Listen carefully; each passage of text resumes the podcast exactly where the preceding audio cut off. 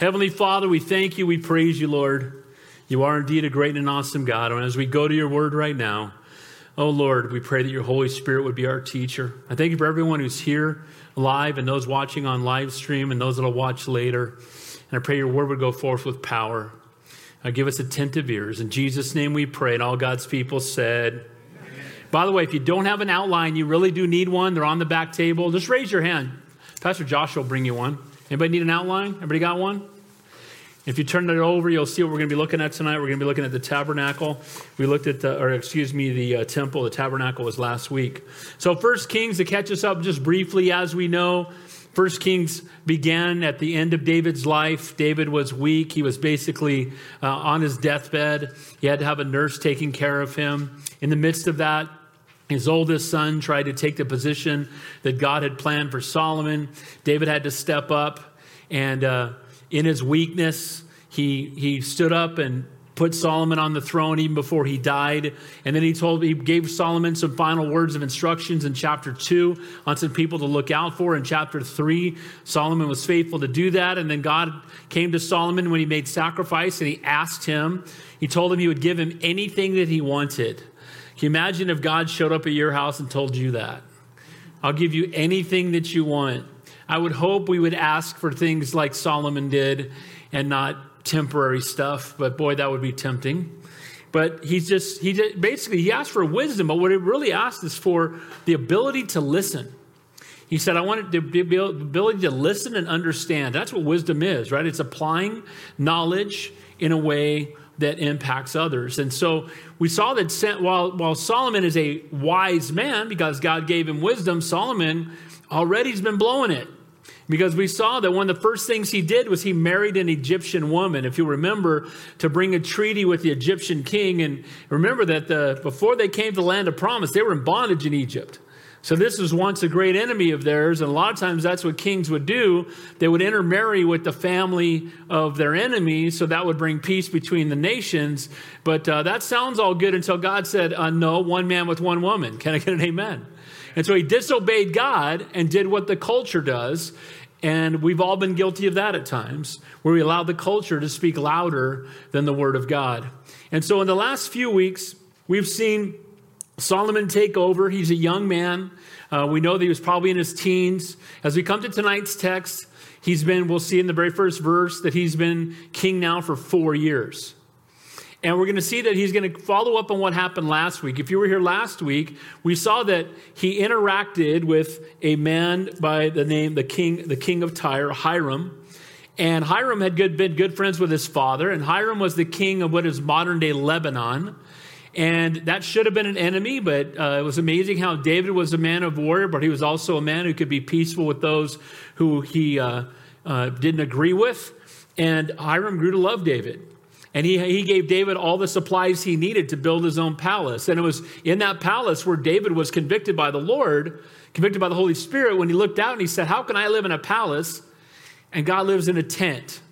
And we looked at the tabernacle a little bit last week and what all is there. And, and so now finally, uh, it took about three years for the, all the supplies that he got from Hiram. If you remember, he gave him, he said, I'll give, give you food.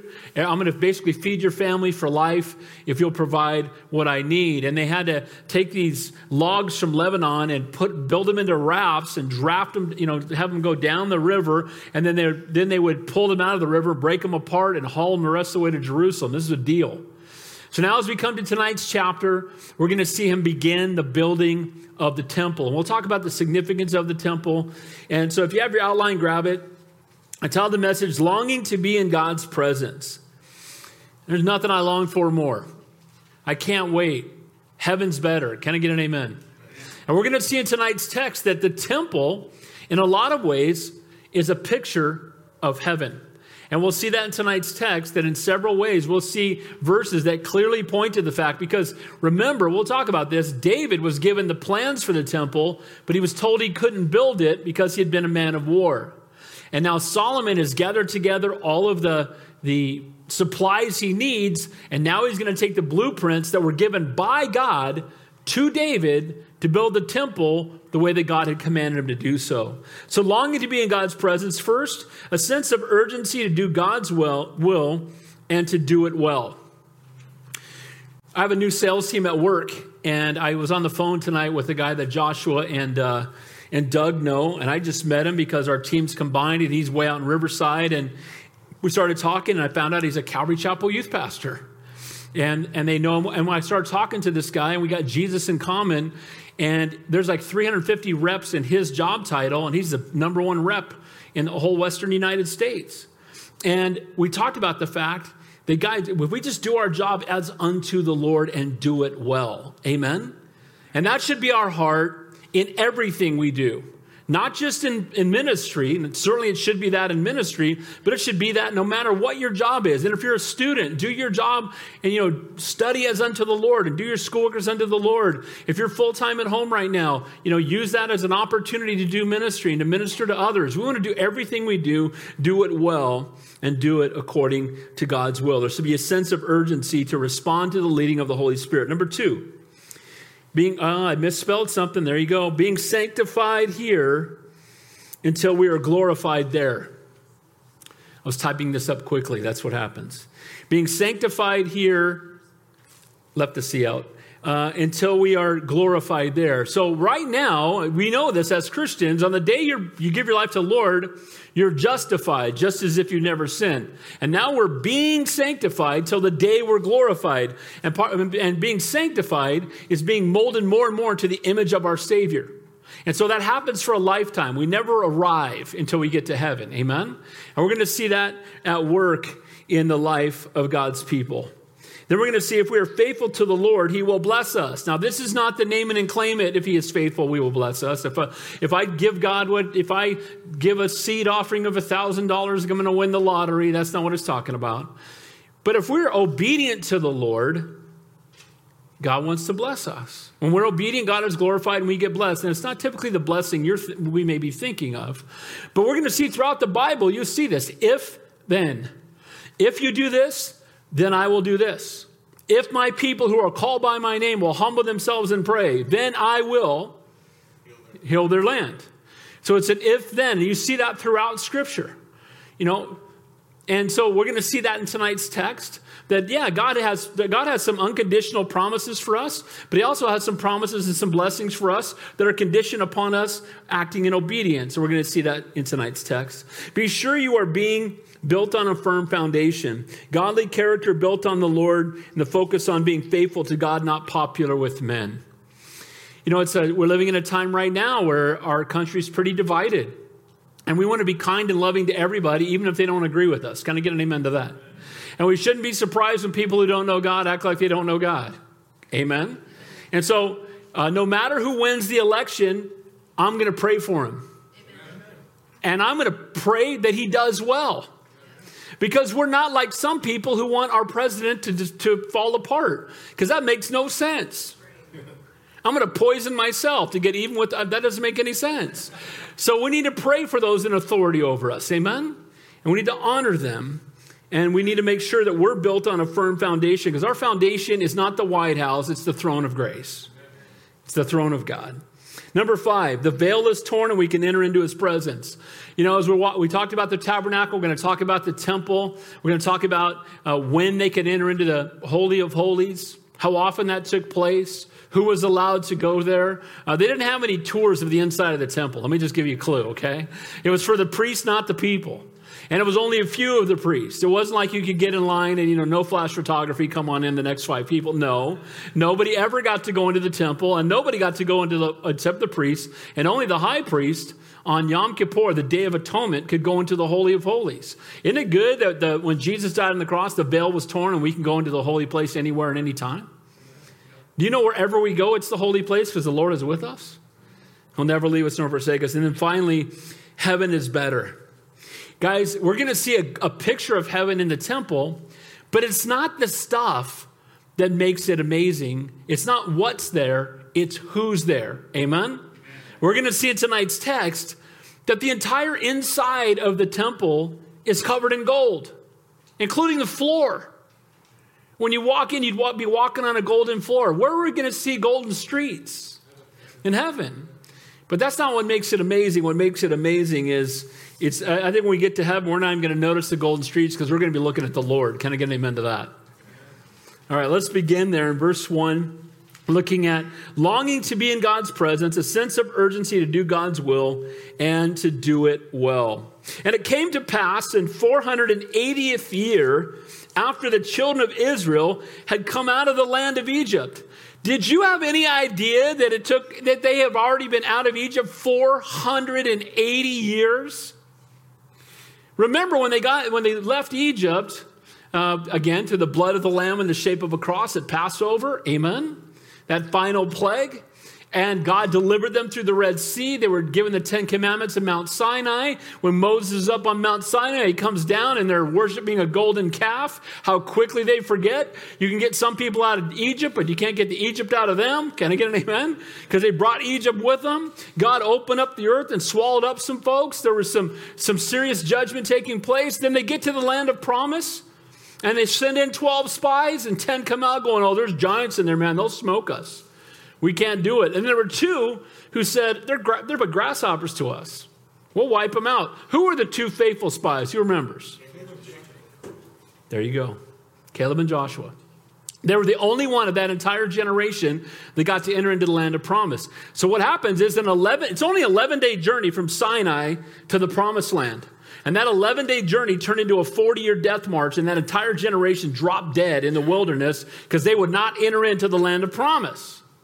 And guys, it's tragic to me that that's, that defines a lot of Christians' lives because Egypt is a picture of the world, and the land of promise is a picture of walking in the center of God's will and living a, a spirit filled life. And a lot of Christians are stuck in the desert that they're just wandering and they're not growing spiritually and they're having their, their lives are not fruitful. They're not having an impact on the world. They're not getting any closer to the lord than they were last year or five years ago and you know what we need to be people who our eyes are focused on doing god's will and knowing him better than anything else and seeking first his kingdom and his glory and so 404 so they finally entered the land of promise it's been 440 years and what's amazing about that is that God's still in a tent in a sense, right? The tabernacle.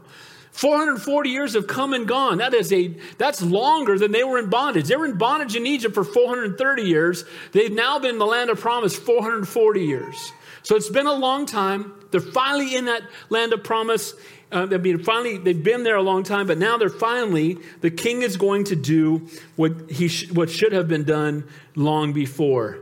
Notice what it says there at the end of that verse. In the fourth year of Solomon's reign over Israel, in the month of Ziv, which is the second month, he began to build the house of the Lord. Now, the fourth year seems like he was, he was dawdling, but he wasn't because uh, most historians say it took about three years for the stuff from Hiram to arrive there so they could begin building. So he had the first year he was king, he was already trying to figure out what he could do to build the temple. Now, one of the reasons it was so important to build the temple, while the tabernacle was still there, it had grown common. And a lot of what was taking place is they were trying to worship the true and living God up in the high places with all the pagans. They were worshiping, they were going to the same place where they were worshiping Baal to worship God. And they were not going, they were not honoring what the word of God said, and they were not going to the tabernacle in the way that they were supposed to. And they were so they were making sacrifices in the wrong place. And so they needed to get back again to a place where the God of Abraham, Isaac, and Jacob would be honored and glorified. And so Solomon now, in his wisdom, the supplies have shown up. It's been uh, about three years of gathering the supplies. How many guys, remember, if you guys remember, we had about 180,000 people working on this. And we're going to see at the end of tonight's text 180,000 people building this temple, and it's going to take seven years. That's quite a pad. Can I get an amen? By the way, if you wonder what it looks like, turn, turn your uh, notes over. It's on the back side. That's one artist rendering of the, the temple. That's a little bigger than a tent. Can I get an amen? A little nicer than the tent. It's a permanent place. And more importantly to me, it shows there's a, a heart and a desire to have permanence when it came to worshiping the Lord. You know, what kind of, how are you in your relationship with the Lord? Does He get an hour a week? Is He a priority? Is He the passion of your life? Or is He just something that we do, uh, again, in a moment, uh, for a moment, or whenever it's convenient?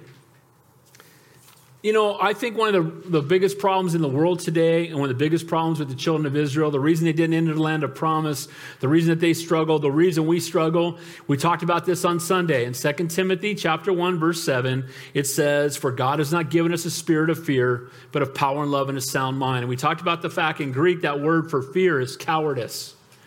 And you know what? We are not to be cowards for the Lord. Can I get an amen? We should not be jerks. We should never be self righteous. We should not treat people unkindly, but we need to be bold and unashamed of the gospel. And you know what? He hung on a cross for us. We should be able to speak up for him. Can I get an amen? And so it was fear that kept them out of the land of promise. It may be fear that keeps us from God's highest. Now, I just want to say this. So 480 years have gone by. You might wonder, now, where is this in time? Just a quick little theology lesson, a good way to keep uh, a general timeline of biblical history. From Adam to Abraham, roughly 2,000 years. From Abraham to Jesus, 2,000 years. From Jesus to us, 2,000 years. And it's interesting in the Bible, it says a day is to a thousand years as a thousand years is to, to a day. And uh, there's a millennial reign coming which, if you use the days to a thousand years, that's like the Sabbath when God enters into his rest. Can I get an amen? And so it's been six days since creation, and we're looking forward to the seventh day. Amen? Now, David, just remember this David is about halfway between Abraham and Jesus. So the time of King David was about 1000 BC. And as we come to this portion right here, um, you know, it's about 966 or 967 BC. So it's less than a thousand years before Jesus comes, and that's when he's going to begin to be- rebuild the temple. So they've been in bondage 430 years, 440 years, again, in the land of promise. And just remember, I love dates and genealogies in the Bible. When we planted this church, I started in the, in the New Testament. Guess what Matthew chapter 1 is? It's a genealogy. So here we were planting a brand new church, and I taught a genealogy. But you know what? The reason genealogies are in the Bible, the reason we have dates in the Bible, is it shows us literally how old the world is. And people struggle with it. And well, I'm a scientist and I believe in an old earth. Well, okay, read your Bible and you won't. Can I get an amen? Thousand years, yom, the word yom there is 24 hour day. Every single time it's in the Bible. So here we are, roughly you know 967 years before Christ comes. In the fourth year, Solomon. Now the month of Ziv. Okay, it's the second month on the Jewish calendar, but it's kind of April for us um, um, because our calendar is different than theirs. And again, if you were here last week, you know from chapter 5 that he had entered into that agreement. He had waited those three years to gather up all the, all, and it says there in verse 1 at the end of it, he began to build the house of the Lord. So, though Solomon would build the temple, he didn't have a hand in the design of the temple. The design of the temple was given to Solomon by his father David. If you read 1 Corinthians 28, it says, All this, said David, the Lord made me understand in writing by his hand upon me all the works of these plans. God literally drew up the plans, gave them to David, and David gave them to his son. And that's an example for us to follow. God gave us his word, he wrote it down, he put it into our hands, and we need to give it to our children. Can I get an amen? We're, be, we're the ones that need to be delivering the word of God from our hands into theirs. I talked about it on Sunday. The most important thing in the world to me is to see my children walking with the Lord. Nothing else is more important. By the way, just if you want to, i am gonna if, if, you come by my house on Thanksgiving, I'll just be a weeping mess because I'm gonna have all my kids and all my grandkids there for Thanksgiving for the first time in seven years. And I want to tell you something. That to me is more priceless than anything you can do because I love my family. You know what? I love the Lord and I love when I, my family loves the Lord. Can I get an amen to that? And we want, mean, we, we, you know, the family that goes to church together, the family that prays together is the family that stays together. Amen? And so he begins building it, and there is a purpose of the design of the temple. There's some, uh, in that design, we're going to see that God had reasoning behind it. The Holy Spirit gave the directions. The entire design is similar to the tabernacle. We talked about the tabernacle last week. We talked about the furnishings. The furnishings don't change. And, the, and it's, it's built out pretty much the same way. It's just a lot more, it's a lot bigger and it's a lot more permanent. It says in Hebrews Uh, they serve in a system of worship that is only a copy, a shadow of the real one in heaven. For when Moses was getting ready to build a tabernacle, God gave him this warning Be sure that you make everything according to the pattern I have shown you here on the mountain. Because the pattern of what was in the tabernacle and the pattern of what's in the temple is what's in heaven. So, this is a glimpse of heaven for us as we go through the temple tonight and take a look at it. So, again, while David had the vision, Solomon gathered the supplies. Hiram was involved. 180,000 workers were used, and they were all a part of God's plan. That's how the body of Christ works. God will give us different gifts, and don't envy the gift that someone else has. Just faithful to use the gift that God's given you. Amen? Don't try to beat somebody else. We don't need two of them. We need one of you and one of them. Amen? And the same thing has happened. So, this is what's happening here. God has put the plan in place. They all needed to be faithful, and God has a role for each of us in the body of Christ to be a part of his sovereign plan. If we're all eyes, where would be the hearing? Verse 2. Now, the house which King Solomon built for the Lord, its length was 60 cubits, its width 20, and its height 30. Now, what's a cubit?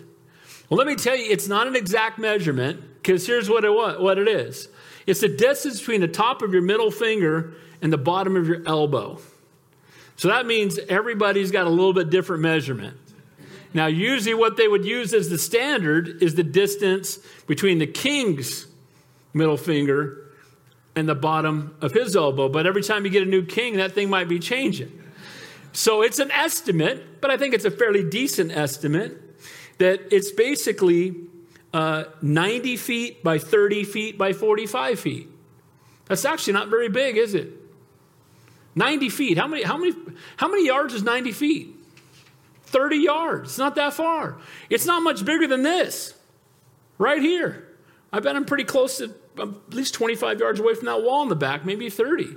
What we're going to see, though, is while the, the, the, actual, te- the actual temple in the middle itself is, is going to be much higher, a little bit bigger than the tabernacle, but everything that surrounds it is what makes it grand. If you look on that, that picture in the back there, the actual temple itself is this part that's up real high right here. And so that's the portion that's only, you know, 90 feet by 30 feet by 60 feet, right? It's 60 feet wide. And then notice how, ta- how high it is. We'll talk about that. But, and then the rest around it is described. Uh, God gave him direction on how to build all that as well. But the actual place where the sacrifices took place is in that spot that's sticking up there. And then it says there in verse 3 the vestibule in front of the sanctuary of the house was 20 cubits long across the width of the house and the width of the vestibule extended 10 cubits from the front of the house. So, again, as we're starting to venture out, talking about this space right in here, and it's going to be out to this place. And we're going to see that this keeps growing, and there's different people that can get in different places. We're going to see there was a place where the Gentiles could go. And then beyond that, there was a place where the Jewish women could be. And then beyond that, there was a place where the Jewish men could be. And then beyond that, there was a place where the priests could be. And so they, everybody had an ability to actually enter into a part of the temple, but only the priests could enter into the actual temple itself, not the courtyards or the outer courtyards. And we'll talk about that as we move through. Then it says there in verse 4 and he made the house windows with beveled frames. Don't think of windows like we have windows. Um, these were, they didn't have glass. So, what these were, they were put uh, up high and what they did is they were like lattice work. And what it was, it allowed sun to come in and smoke to go out. Now remember, they're making sacrifices and they're burning incense and things like that. Now we know inside the Holy of Holies, there's something else that lights the holy, the holy place. What is that? What is that? Well, the Lord, but there's a, there's, there's a piece of furniture in there. The golden lampstand. Remember that, amen? Now, but in some of the areas outside of that, there are windows that were placed there. Then it says in verse 5. So point number one, a sense of urgency. So he's been, he was only king less than a year and he started gathering the supplies. As soon as he has all the supplies, he's put 180,000 guys to work to get this thing done. Solomon is taking seriously what he knows God has called him to do. That's my question for all of us. If you don't know what God's called you to do, get on your face and ask Him. He'll show you. Just remember this too a burden is the spawning ground of a calling. What does that mean? If God gives you a burden for something, if you see that there's a need, a lot of times God's moving on your heart to see that need because He wants you to do something about it. Can I get an amen? Too often, here's what I get Hey, Pastor Dave, we need this. I'm like, great, why don't you do that? Oh, no, no, you do that. I'm already doing what I'm supposed to do. I teach twice a week. I counsel people almost daily.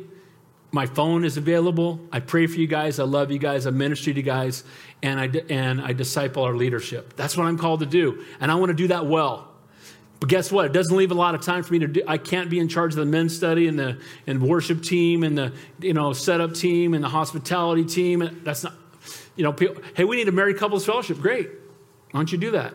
Hey, we need we need a singles fellowship. Great. Why don't you? We need a college group. Great. Why don't you do that? Just remember, a burden is the spawning ground of a calling. When you see the need, often it's God moving on your heart. And uh, so Solomon's being faithful to what God has called him to do. And he has a sense of urgency. Do you have a sense of urgency to be doing what God has called you to do? Number two, being sanctified here until we are glorified there. Look at verse 5. Against the wall of the temple, he built chambers all around, against the walls of the temple, all around the sanctuary and the inner sanctuary. Thus he made the side chambers all around it. And the lowest chamber was five cubits. So five cubits, uh, again, that's basically five yards, so about 15 feet. Uh, it says the middle was six cubits and the third was seven cubits wide. For he made narrow ledges around the outside of the temple so the support beams would not be fashioned into the walls of the temple. God gave him directions and he was pretty specific. Can I get an amen? And notice that he even told him how to attach it and where everything should go. Now, these chambers were used for the priests. The priests, and we're going to see that the they actually had inside stairs. We're going to see as we go on inside these chambers and they would move from chamber to chamber and up higher and higher and we're going to see that it goes up pretty high. And there and there it was in there where the priests were able to do the work where the priests were uh, were able to change their garments and do the things they needed to do to minister. So look when god when god gives you something to do when god calls you to do something he's going to provide so you can do it. Can i get an amen to that where God guides, God provides, and God cares about the details.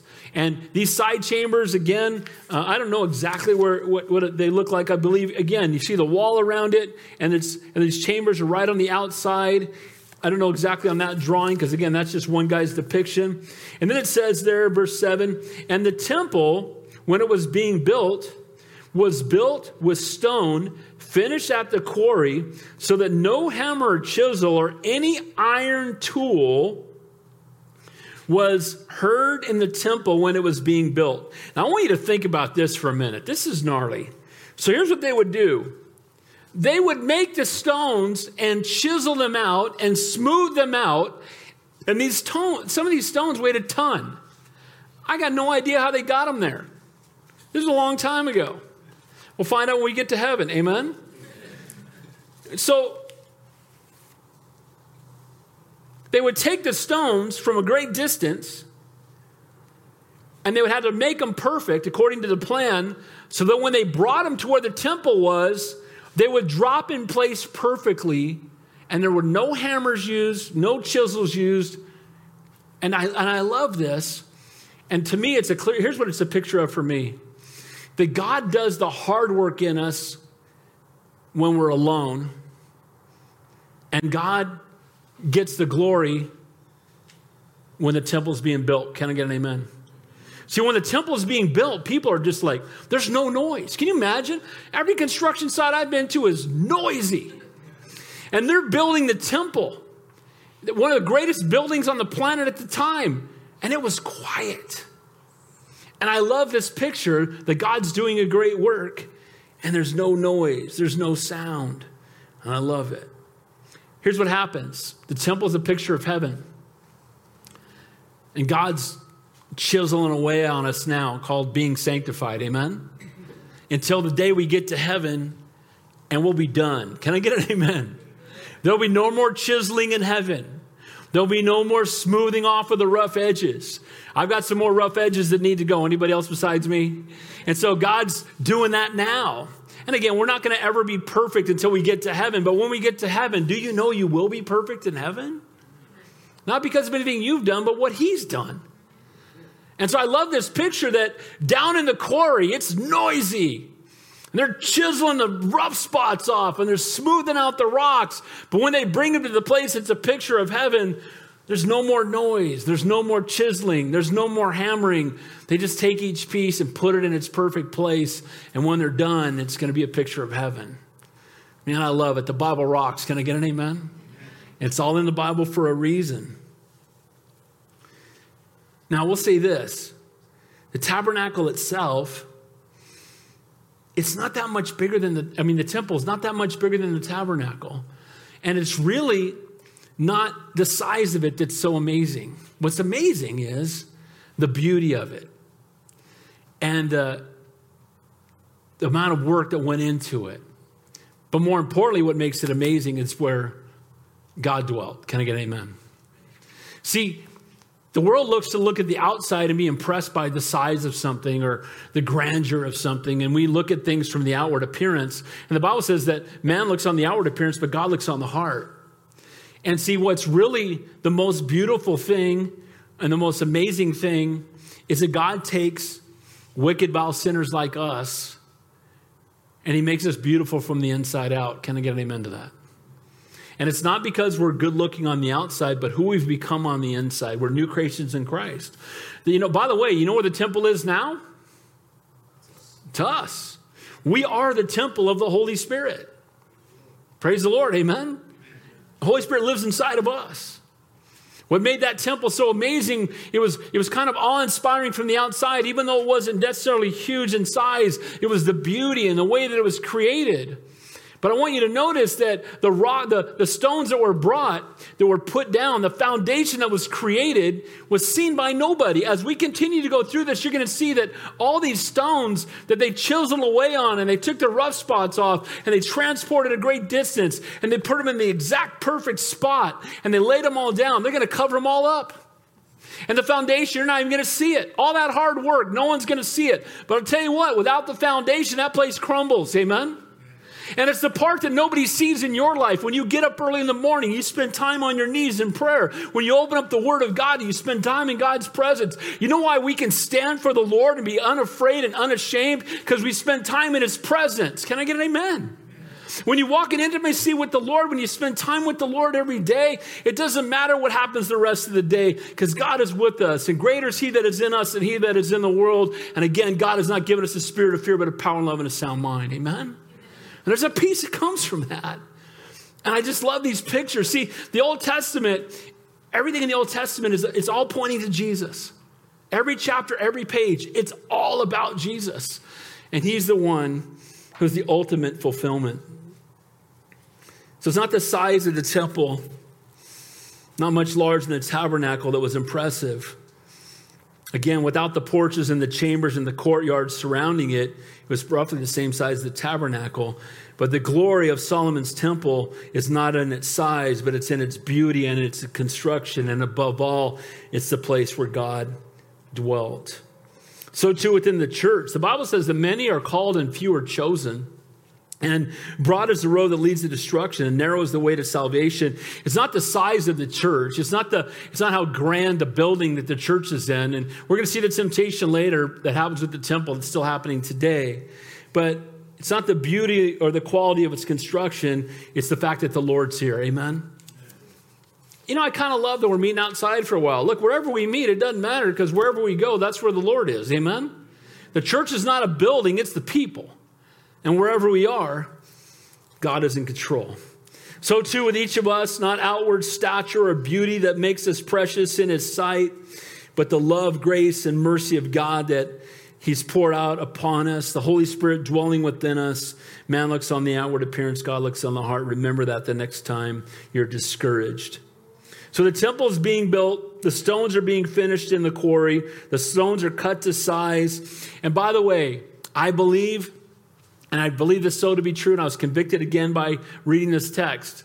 I believe that in our quiet time uh, in our time of preparation prepares us for our time of ministry. Can I get an amen? I can promise you, I will never get up behind this pulpit unprepared to teach a Bible study, and I never have. I was estimating the other day, I probably taught about 4,000 Bible studies. So I've never taught one unprepared, unless my pastor called me with 30 seconds before church. And that's on him, not me. Can I get an amen to that? And God's gracious in those times. But you know, we should always be prepared to do what God's calling us to do. Can I get an amen to that? If you feel called to be someone to set up chairs, then be here on time to do that. If you're, if you're called to serve in the children's ministry, pray for the kids all week and don't just fumble around looking for the lesson once you get here. We should be, whatever we are called to do, let's do it well for the Lord. Amen?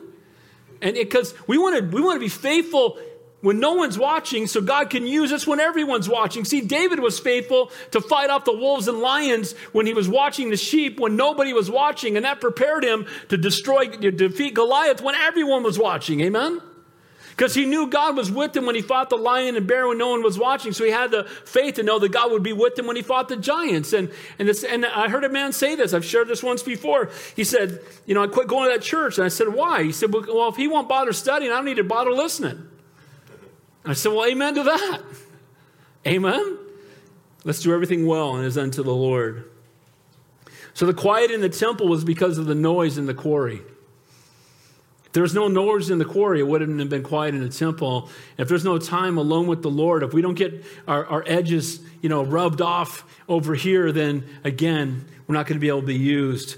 And like the temple, God's greatest work in people is often done quietly. Being sanctified here until, till the day we're glorified there. Verse 8 says in verse 8, the doorway for the middle story was in the right side of the temple, and they went up by stairs to the middle story from the middle to the third. So there were three stories of these chambers. And the stairs were on the inside, and, and I, we don't know exactly how it looks. We don't have we don't have David's plans, but Solomon did. And all these drawings that you see, they're estimate, you know, they're guesstimates, right? And this could be what it looked like, but I'm sure something close. But they have these chambers, and they were they were doing things that were revolutionary for their time. And they were doing it again to honor the Lord. And it was things that were done that would never even be seen. And I'm just thankful that we should be faithful knowing that whatever we do may not be seen by the world, but it's all seen by God. So he built the temple and finished it and he paneled the temple with beams and boards of cedar. And he built side chambers against the entire uh, temple, each five cubits high, and they attached to the temple with cedar beams. So the temple itself, as I said, is just that really taller portion in the middle. Then outside of it, they got all these chambers where the where the priests would dwell, and the piece would, that you know that would be used by the priests themselves. And the side rooms on all floors were connected by internal staircases and passageways. And while the rocks of the foundation were perfectly fit together, polished and strong, they were unseen. See, as, he, they continue to put up beams, they're putting up beams over the top of the rocks. We're going to see later they're going to be pouring gold over the top of the rocks. So what's going to happen is those rocks that are foundations. Who's the chief cornerstone, by the way?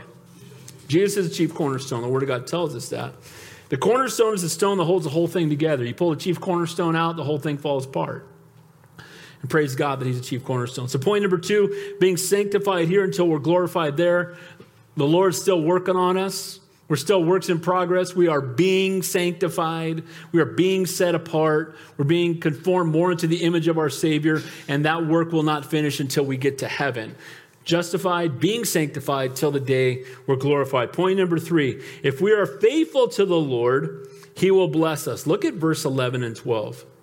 Then the word came to Solomon saying, Concerning this temple which you are building, if you walk in my statutes, execute my judgments, keep all my commandments, and walk in them, then I will perform my word with you, which I spoke to your father David. God had made a covenant with King David, and he told King David that he would bless him and bless his family as he obeyed the Lord. And now Solomon has come along, and God gives that same covenant to Solomon. Now it's an if then. Let's read it one more time. He says there, if you walk in my statutes, if you obey my word, if you execute my judgments. Again, Solomon is the king. When the people come before him, he's going to need to judge righteously. By the way, we're not doing anybody any favors to not bring righteous judgment when it should be brought. Can I get an amen to that? As parents, this is where we see it the most often. We are raising spoiled, rotten brats and a bunch of people who don't want to work and are lazy because we enable their ungodly behavior. And guess what? The Bible says a man who does not discipline his children hates them. Amen? Spare the rod, spoil the child. That's a biblical concept. God gives them a nice fatty area right back here, and nothing's going to break. Can I get an amen? The Board of Education of my house, can ask my son David, the Board of Education brought to the rear end swiftly with some fortitude will get their attention in Jesus' name and nobody will die. Amen? and those who the Lord loves, he disciplines. And we're living in a time right now where a lot of the counseling I'm doing and people I talk to, the hard part is you have parents that just refuse to discipline their kids. And then they want us to fix them. I, I, I, hey, you can't do it. And I want to say this disciplining is not easy because we love our kids and we don't want to see them crying. But you know what? Uh, we all need to shed some tears when, we, when we've disobeyed the Lord. Amen? The Bible says, honor your mother and father. And so here we, he's telling them, look, you need to execute righteous judgment. You're the king, Solomon. They're going to bring stuff before you, and you're not to play favorites, and you're not to Go easy on, you're to stand by the word of God. Be, be kind, be loving, be gracious, but discipline them. Amen? And that's the exhortation. Then he also says, and my commandments. So not only walk in them, and he says, and keep all my commandments and walk in them. So don't just know about them, don't just read them, live it. Open it, read it, obey it. Amen? A lot of people like to leave the obey it part out. I know the word of God. Well, yeah, okay, but is it evident in your life? Right? By your fruit they shall know you. Is it changing the way you live? Knowing what the word of God says means nothing if we don't apply it to our lives. Amen? And he's ex- exhorting him here. But notice, he says, when you do that, I will perform my word with you. I will keep the promise I gave to you. If you will follow me and obey me, I will bless you. I will bless the kingdom. I will bless Israel. I will bless your family if you obey me. Now, we don't obey so he will love us. We obey because he loves us. Can I get amen to that?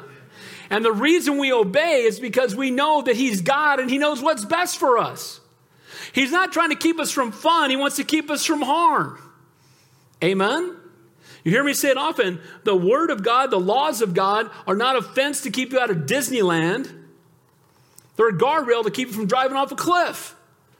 Well, God's word, man, it's so bummer, man. I can't do anything. It's such a drag, man. I don't want to become a Christian. I can't party or anything. I'm gonna. Uh, I had a coworker, a lady said, "I'd give my life to Jesus, but I don't want to quit drinking." I go, "How's that working out for you?" be not drunk with wine, be filled with the Holy Spirit. I don't need spirits. I got the Spirit. Can I get an amen to that? And and you know what? If you struggle with alcohol, I'm going to pray for you. But the reality is, we don't need that. And the spirit doesn't wake, you don't wake up with a headache or drive your car into a tree or mistreat your family. Can I get an amen to that? And so here's the exhortation is look, God knows what he's doing. So look, if you will obey me, it will be a blessing. I always told my kids growing up, you decide how responsible you want to be, and that's how many privileges you'll have. And some of my kids had more privileges than others. And they would complain. I'd say, well, that person's more responsible than you, so that's on you. Amen? I believe God's the same way with us. Obeying God, it's I love him, so I want to obey him. Amen? It, I get to obey him. He wrote it down. Aren't you glad? We get to obey God. And he says there, and I will dwell among the children of Israel and will not forsake my people. If you guys will obey me, I'll never forsake you. I will dwell among you. You will be my people and I will be your God. I will never leave you nor forsake you. All you need to do is acknowledge me and continue to worship me and continue to obey me. Now, we've all had times of rebellion in our life at some point, no doubt. And when you rebel against God, does that work out pretty well usually? You're pretty stoked you did it after a while? Yeah, I'm really glad I did that. That was great. That was a great idea. Way, the Bible says the way of the transgressor is hard. Amen? My sons have heard that verse so many times. yeah, they could probably do it on, you know, they probably tap it out. I mean, I, I use that a lot because it's true. And it's, but it's true for me. Amen? And when I disobey God, the consequences come in my life and I deserve it. Amen? God knows what's best for us. And He's saying, Look, obey me, I will be with you. Walk with me, I will be your God. I will not forsake Israel. God's not done.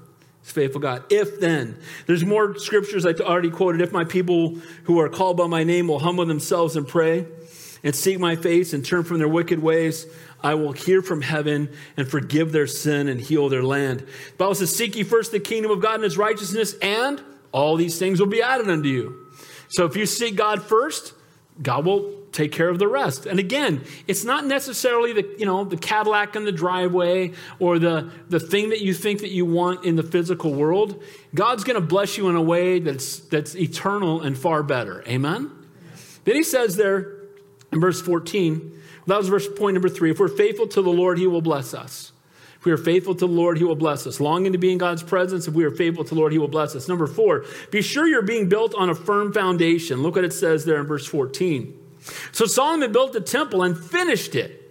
And he built the inside walls of the temple with cedar boards from the floor of the temple to the ceiling and paneled the inside with wood. And he covered the floor of the temple with planks of cypress. Then he built a 22 cubit room at the rear of the temple from floor to ceiling with cedar boards. He built it inside eh, as an inner sanctuary as the most holy place. So inside, like in the tabernacle, remember the tabernacle on the in the out in the outer court?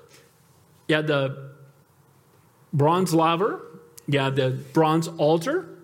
The altar was a picture of the cross, the blood of the lamb. Four places the blood was placed. They would take the blood of the lamb. Then they would cleanse themselves in the laver, washing away of their sin. If you, a picture of that, right? Jesus cleanses. Then they would go into the holy place, not the holy of holies, the holy place. It's the first portion. It's going to be the same in the temple as it was in the tabernacle. When they walked in, there were three pieces of furniture that were there golden lampstand, Jesus is the light of the world. Table of showbread, 12 loaves of bread.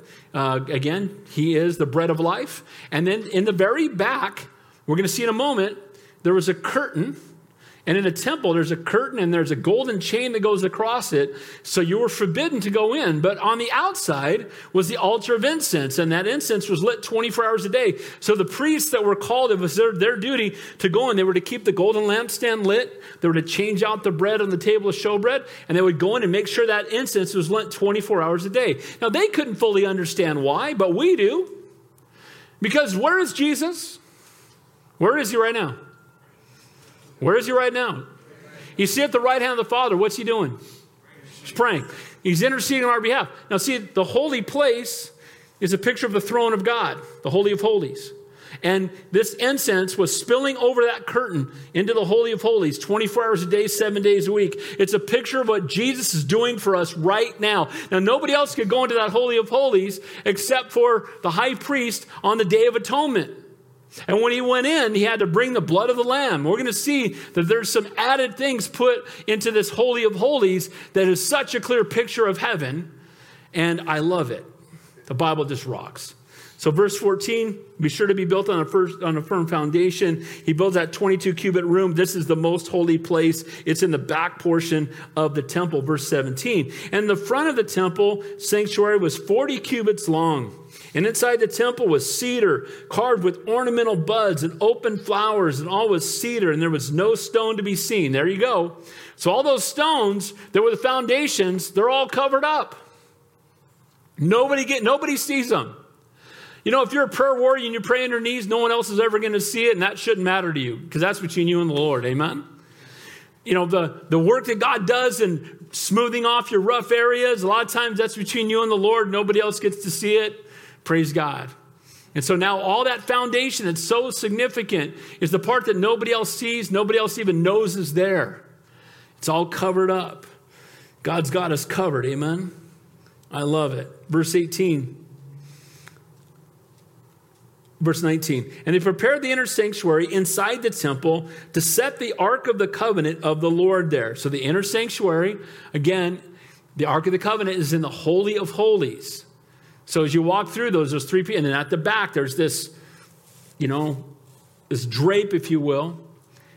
And then there's across the front of it is a golden chain, and no one's allowed to go in there except the high priest on the, on the Day of Atonement. I love again this, these stones so skillfully and precisely cut were not uh, visible. Spurgeon said, Spurgeon said this. He was the prince of preachers from 140 years ago or so. Even the foundation stones were not rugged and rough, but hewn and costly. And God would have everything which is done for him done well. He cares not so much for that which meets the eye of man. He delights himself with the beauty of those living stones of his spiritual temple, which are hidden away from observation. He said, God's not all that impressed by what people see. He's most blessed by what people don't see. By the way, you know who we really are? We are who we are when we're alone. Can I get an amen to that? We are who we are when no one else is watching. Reputation is who you are when everyone's watching. Character is who you are when no one's watching. We can all come to church and put on the Christian face. Amen? We can all look really, we, everybody here probably thinks the rest of us don't sin, but I know better about every one of you. Can I get an amen? Because I know me. Amen? But we look at everybody else. Oh, they're so amazing. I bet they never have had an argument in their 500 years of marriage. I bet they've never, you know, and we look at everyone else and we think they're perfect because we see that thing that we put up for everyone else. But the reality is we're all sinners in need of a Savior. Amen. We all are. It's so true. It's amazing when people find out I'm a pastor. And Bessie in sales, I go and make sales calls, and I'll get a new account, and the guy will be cussing up a storm and taking God's name in vain and ah, filth and foul and foul and filth and filth and foul. And then, you know, and then he'll start, you know, I introduce myself. When I introduce myself, hey, my name is Dave Johnson. Been with the company 32 years. I don't just represent the company to you, I represent you to the company. I'm entering into a partnership with you. I think it's important you know a little bit about me. First thing you need to know is I'm a born again Christian. I love Jesus more than anything. And my character and my and who I am in him is the most important thing. So I'm going to honor God, and in honoring God, I'm going to honor you. By the way, if you wanted to know, I actually pastor a church. I'd love to invite you sometime. By the way, if you have any prayer requests, I'd love to pray for you. We can pray right now if you'd like. And you know what? I've never had anybody complain. I have people say no. But the reality is, once they find I'm a pastor, they've been, they, they flash back to the filth and foul and foul and filth and filth and foul. Dude, I just like been swearing since he got here. And then all of a sudden, out comes the Christian face. You know, praise the Lord, brother. I'm a Christian too. Wow, okay. You know, the Christianese. Look, here's the reality God knows who we are when no one else is watching. Amen? And we need to be faithful when no one's watching. Amen? That's who God calls us to be. Verse 19. You prepared the inner sanctuary, and it says the inner sanctuary was 20 cubits long, 20 cubits wide, 20 cubits high, You overlaid it with pure gold, and overlaid the altar of cedar. So when you got into, when, the, when that chain was taken down, and they opened up the, the, the veil to go into the Holy of Holies, it wasn't true in the tabernacle, but in the temple, everything in there was covered in gold. Everything. There's a golden floor. The walls were gold. They, are gonna, we're going to see they're going to put up wood and they're going to cover it in gold. And when you walked in there, what you would see is a picture of heaven. We've talked about this because there were angels with their hands on each side. We're going to see in the, tab- in the temple, along with the cherubim that are on the mercy seat on the Ark of the Covenant, there's also 15 foot tall angels that they hewn out of olive wood and covered in gold. And then we know that every piece of linen in the temple, as in the tabernacle, had sewn into it images of angels. Now, why would there be images of angels inside the Holy of Holies? And why would there be huge gold covered angels inside the Holy of Holies? And why are there angels on top of the mercy seat in the Holy of Holies? Why do you think? Heaven. Because when we get to heaven, who's around the throne singing, Holy, Holy, Holy Lord God Almighty, who was and is and is to come forever and ever and ever and is never going to stop? Who is it?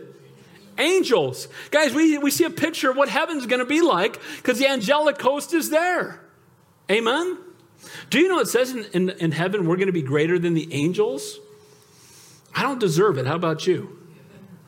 The angels are created beings, but they never had, you know, they, they didn't live on earth, and God, the Bible says that we're going to be greater than the angels in heaven. But there's the picture of heaven.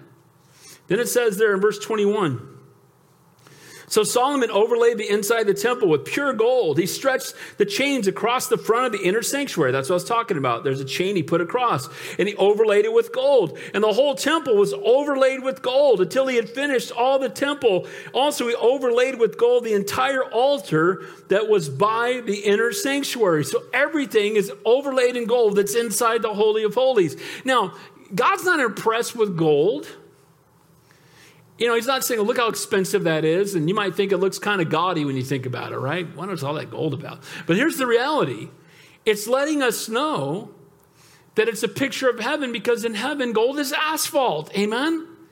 Because it's the streets of gold in heaven. It's a picture. See, I don't believe that when the when the uh, high priest went on the Day of Atonement, I don't think he was blown away by the gold. He was blown away by the, by the Ark of the Covenant in the presence of Almighty God. Amen?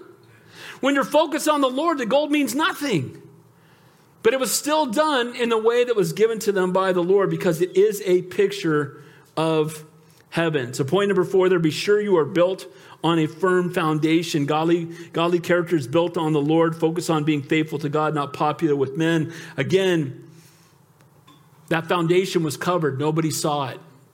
But it was, it was important because without that foundation, the whole place would crumble. Point number five Look what it says there in verse 23. Inside the inner sanctuary, this is the Holy of Holies, he made two cherubim of olive wood, each 10 cubits. So 10 cubits, if this is about 18 inches, that's about 15 feet.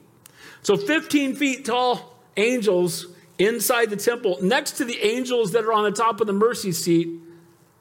So when you walk in, it's no doubt. And then again, all the linen that surrounds it all has angels sewn into it. It says one wing of the cherub was five cubits. So just the wing was five cubits, seven, seven and a half feet long. The other wing of the was five cubits. So it's 15 feet tall and it's got wings out like this. And when you walked in, there's no missing it. And there they are. There's the angels. And again, only seen by the high priest on the Day of Atonement. The other cherub was 10, uh, 10 cubits both cherub were of the same size and shape. The height of one cherub was 10 cubits, and so was the other cherub. Then he set the cherubim inside the inner room, and they stretched out the wings of the cherubim so that the wing of one touched the wall, and the wing of the other uh, cherub touched the other wall, and there were wings touching each other in the middle of the room. Also, he overlaid the cherubim with gold.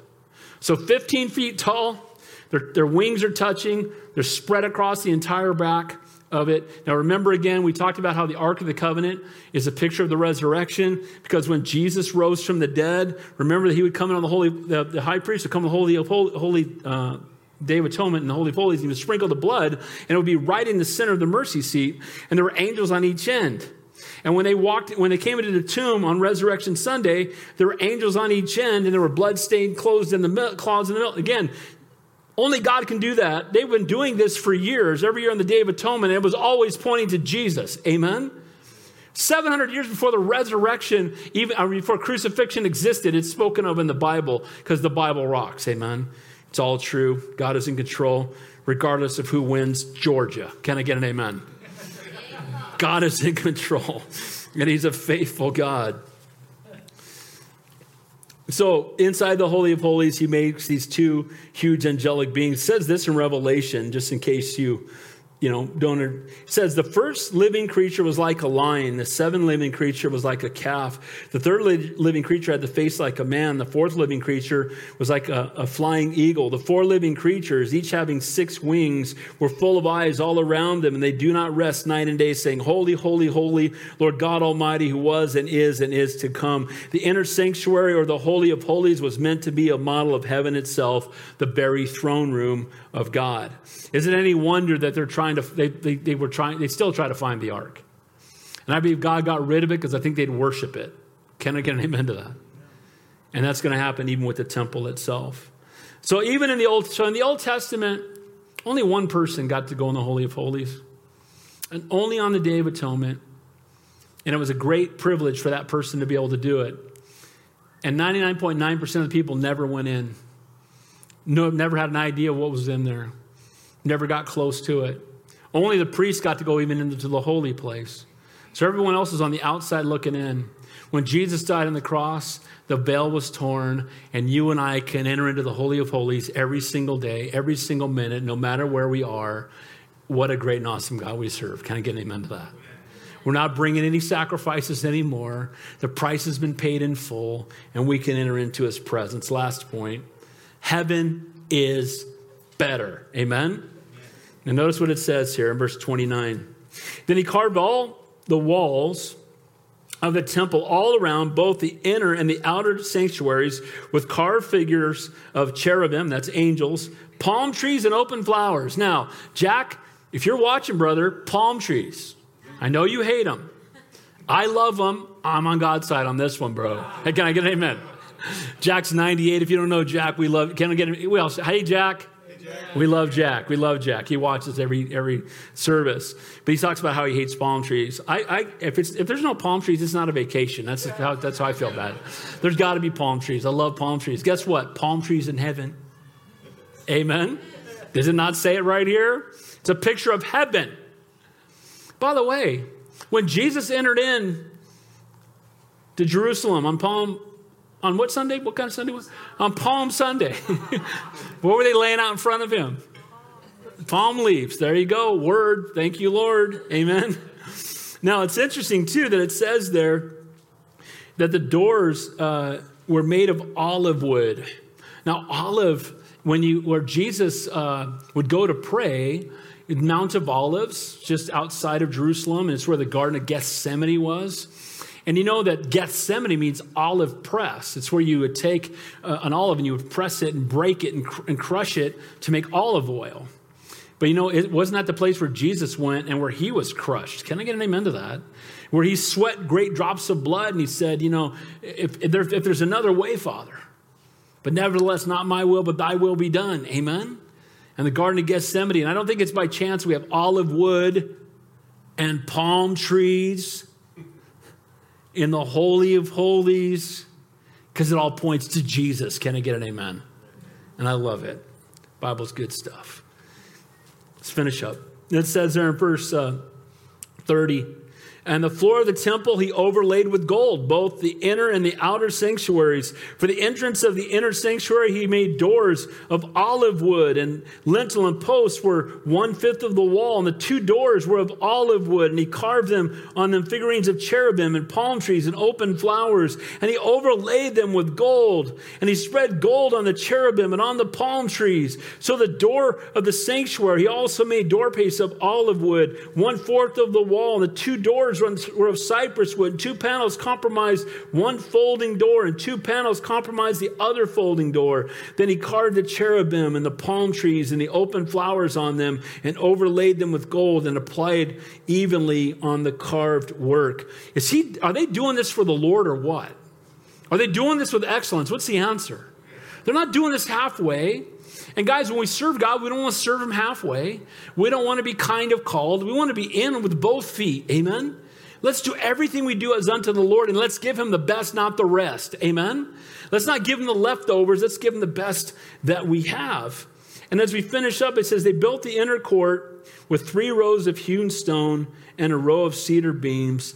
In the fourth year of the, the foundation of the house of the Lord was laid in the Mount of Ziv. And in the eleventh year, in the month of Bul, which is the eighth month, the house was finished in all its details according to all its plans. So it was seven years in building it. Doing God's will, God's way, isn't always easy. Can I get an amen? Matter of fact, it rarely is. One of my favorite statements is doing what is right is rarely easy, and doing what is easy is rarely right. Amen? And when, so when we say, well, I want to serve the Lord, but what's it going to cost me? Well, we need to move that to what David said that I will not sacrifice that which costs me nothing. So, in serving the Lord, it should cost us something. Can I get an amen? It might cost you sleep because you need to study. It may cost you uh, your resources so that you can uh, minister to somebody else. It may take away from time of doing a hobby that you enjoy so that you can minister to somebody. And look, guys, it's going to cost us something. And if you're not willing to give up something for the Lord, just remember how much He gave so you could go to heaven. He, he suffered and died on a cross so we might have eternal life. Amen? And, and if, boy, we can't outgive God. And the exhortation there is they did everything with excellence. It took 180,000 guys seven years to build the temple. That's doing things well. Amen? And that should be our heart when it comes to the Lord. Let's do all things to honor our Savior. So it is a picture of heaven gold streets, angels, palm trees, flowers. And what makes it heaven, though, and what makes it glorious is not the palm trees, even though I love them. It's not the gold. It's not the flowers. It's God's presence. Amen? Let me finish with this. Five years after Solomon dies, the temple gets plundered. Doesn't get destroyed, but it gets plundered. Just five years. They've spent seven years building it. It gets plundered. Now it survives for several hundred more years. It gets destroyed by Babylon. And then it's going to be rebuilt later by Ezra, who's going to come back after it's been destroyed and help rebuild the temple. But it's not going to be re- re- rebuilt the way that it was. It says that the young men will be joyful, that were joyful, and the old men grieve because it wasn't the temple that they had before and they, they rebuilt a mere shell of itself. And Herod built the temple that existed in the days of Jesus. It was built much later. Now, here's the important point the temple, for some, had become a place, had become an idol, where they were so focused on the temple of God that they lost sight of the God of the temple. And we see religions doing that today, don't we? Can I get an amen? Where people worship idols, but they don't call it idolatry. They pray to dead saints instead of praying to the true and living God. Amen. They, they keep rules and rituals to somehow, and, and they focus more on the church and a religion than they do on the Savior. Get, let me tell you right now no church saves you because we are the church once we're saved. Can I get an amen? And no religion will save you. It's a relationship with Jesus Christ.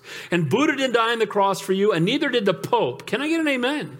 And we don't worship men, we worship the Lord. And anybody who teaches anything contrary to the Word of God, it is a false religion. And we need to love people enough to reach out to them and invite them to know the true and living God. Can I get an amen? And we must never make any man or any we don't worship Calvary Chapel, we worship Jesus Christ. I'm a Calvary guy to the core. I really am. I've Been a Calvary pastor for 30 something years, and I love my church family. I love the other pastors. I love verse by verse teaching, kind of things we stand for. But when we get to heaven, we're just Christians. Can I get an amen? And I love all of God's people. And let's not miss out on God's highest. And let's not allow anything else to take the place of the Lord. Amen? So, lodging, longing to be in God's presence, a sense of urgency to do God's will and do it well, being sanctified here until we're glorified there. If we're faithful in the Lord, He will bless us. Be sure you're being built on a firm foundation. The veil is torn, we can enter into His presence, and heaven is better. Let's pray. Heavenly Father, we thank you, we praise you, we love you. You are indeed a great and awesome God. We thank you, Lord, that the word, this word written 3,000 years ago, still applies to our lives today. And Lord, I pray that we would leave here more in love with you. I pray that you would stir us up, show us the gifts you've given us. And Lord, I pray whatever we do for you, we would do with excellence. So we can't do it in our own strength. So fill us afresh with your Holy Spirit. Be glorified, we pray, in Jesus' name. And all God's people said, Amen.